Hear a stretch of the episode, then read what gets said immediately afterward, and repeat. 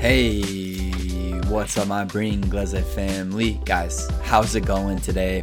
Look, today is Friday and it's a beautiful day outside. I'm feeling all the positive vibes recently. I don't know. I don't know. I think the world is getting better and better and better. I think you are getting better and better and better just because you decided to listen to Bring Glaze Daily today, it tells me that you are on a mission. You have a purpose.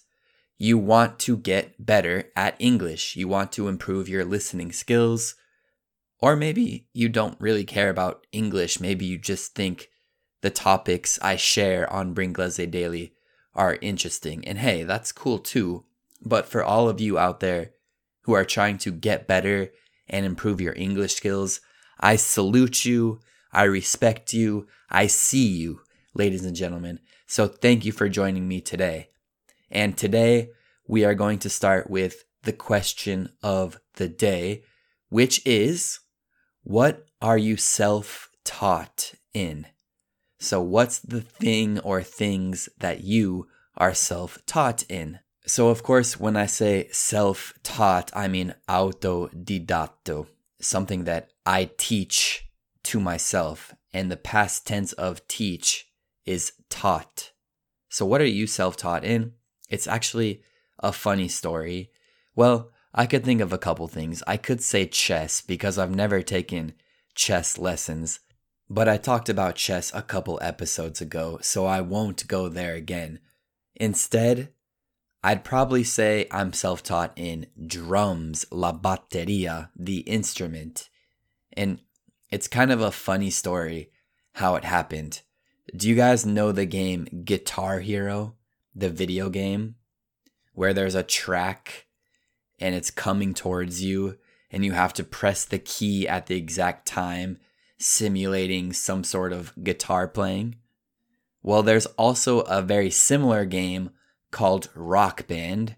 It's not as popular. And in Rock Band, you also have the drum set. And thinking back, it's funny that my my friends and I purchased a plastic fake drum set and a plastic fake guitar just to play this video game Rock Band. But hey, when you're in middle school, that's the things you do to have fun. Even high school, I did that. But anyway, I played rock band and I liked playing the drums the most. The funny thing is, if you play the drums on rock band, you actually learn the fundamentals of drumming, the rhythm, keeping a beat, and separating your hands and your feet, your left hand from your right hand, and being able to perform those actions in a rhythmic way. So even though it wasn't a real drum set, I was kind of learning the basics of drumming. And then my friends played guitar in real life and they said, Brian, you should try to learn the drums for real. And I said, fine. So I literally ordered a drum set off the website eBay and it was only like $250 or something. So it was not a nice drum set at all. But then I started to just play the real drums using what I learned on Rock Band.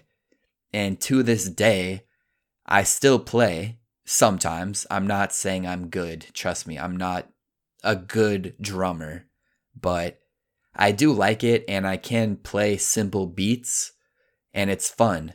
And now I have a an electronic drum set in my house so I can play the drums without everyone being annoyed because the drums are so loud. So it's a cool hobby and I technically I'm self-taught. I never took lessons and it's cool how just practicing you can improve. And it's the same with chess, just playing games and doing some personal studies, you can learn a lot. So, drums and playing the drums is what I'm self-taught in. Now, let's go to today's one big thing. So, in today's one big thing, I'm going to share something that I've been reading about recently. I only started the book a couple days ago, but there's a book I'm reading called Atomic Habits by James Clear. And just at the very beginning of this book, he already shared something that I found interesting. And I thought, I want to share this concept on Bring Glaze Daily. So the concept is called the Valley of Disappointment, the Valle della Delusione. So when you start a new habit, for example, working out, or even running, maybe you want to become a runner. So you start running and you start running and you start running. Every day you run for 20 minutes. The sad part is you don't ever feel the benefits of running. Not ever. But in the beginning, you don't feel the benefits of running. You're like, why am I doing this? I've been running for a month now. I don't feel any mental health benefits. I don't feel like I'm in better shape. I just struggle to run every single day. And that's what the valley of disappointment is. When we start a new habit, we don't see immediate results. And it feels like we're doing nothing. And unless you persist and you stay with it, you won't see results. And unfortunately, a lot of people give up, myself included, during the valley of disappointment. We expect one day of running equals one unit of improvement. Second day of running, two units of improvement. So it's just completely parallel to what we're doing. But habits don't work like that. But maybe on day 31 of running, we get a huge boost of benefit.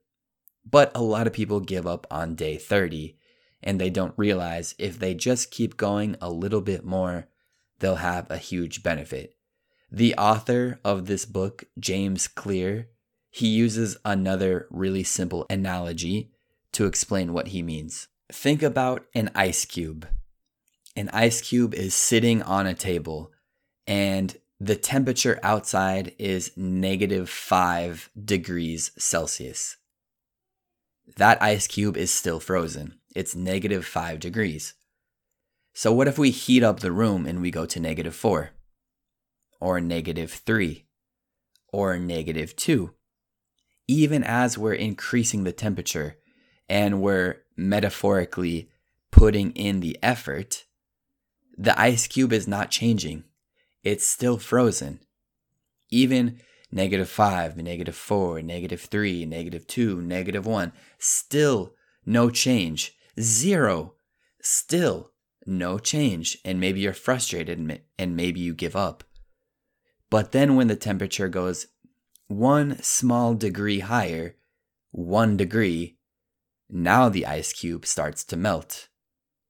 When the ice cube starts to melt, well, yes, everything starts changing. You start to see the benefits. So, in this metaphor, the valley of disappointment is from negative five degrees to zero degrees. Progress is being made. You're getting closer and closer, but you still don't actually see the tangible results. You don't get the benefit yet. The important thing is to keep going. Now, I just started this book, so I'm only on page 30, but since I really liked this concept, I thought I would share it. And I will keep reading this book.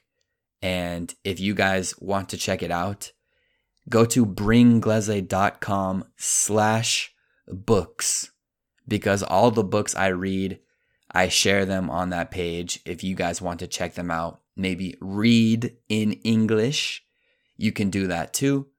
So that's bringglaze.com slash books. But anyway, let's go to today's three words of the day. Since we talked about the valley of disappointment, today's first word is valley. Valley is una valle, and if you don't know what that is, it's basically a low point, sometimes between two mountains or two hills. some um, maybe you guys know Death Valley in California. It's like the lowest point in the United States, if I'm not wrong.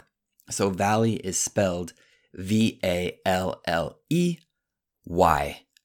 Valley, V A L L E Y.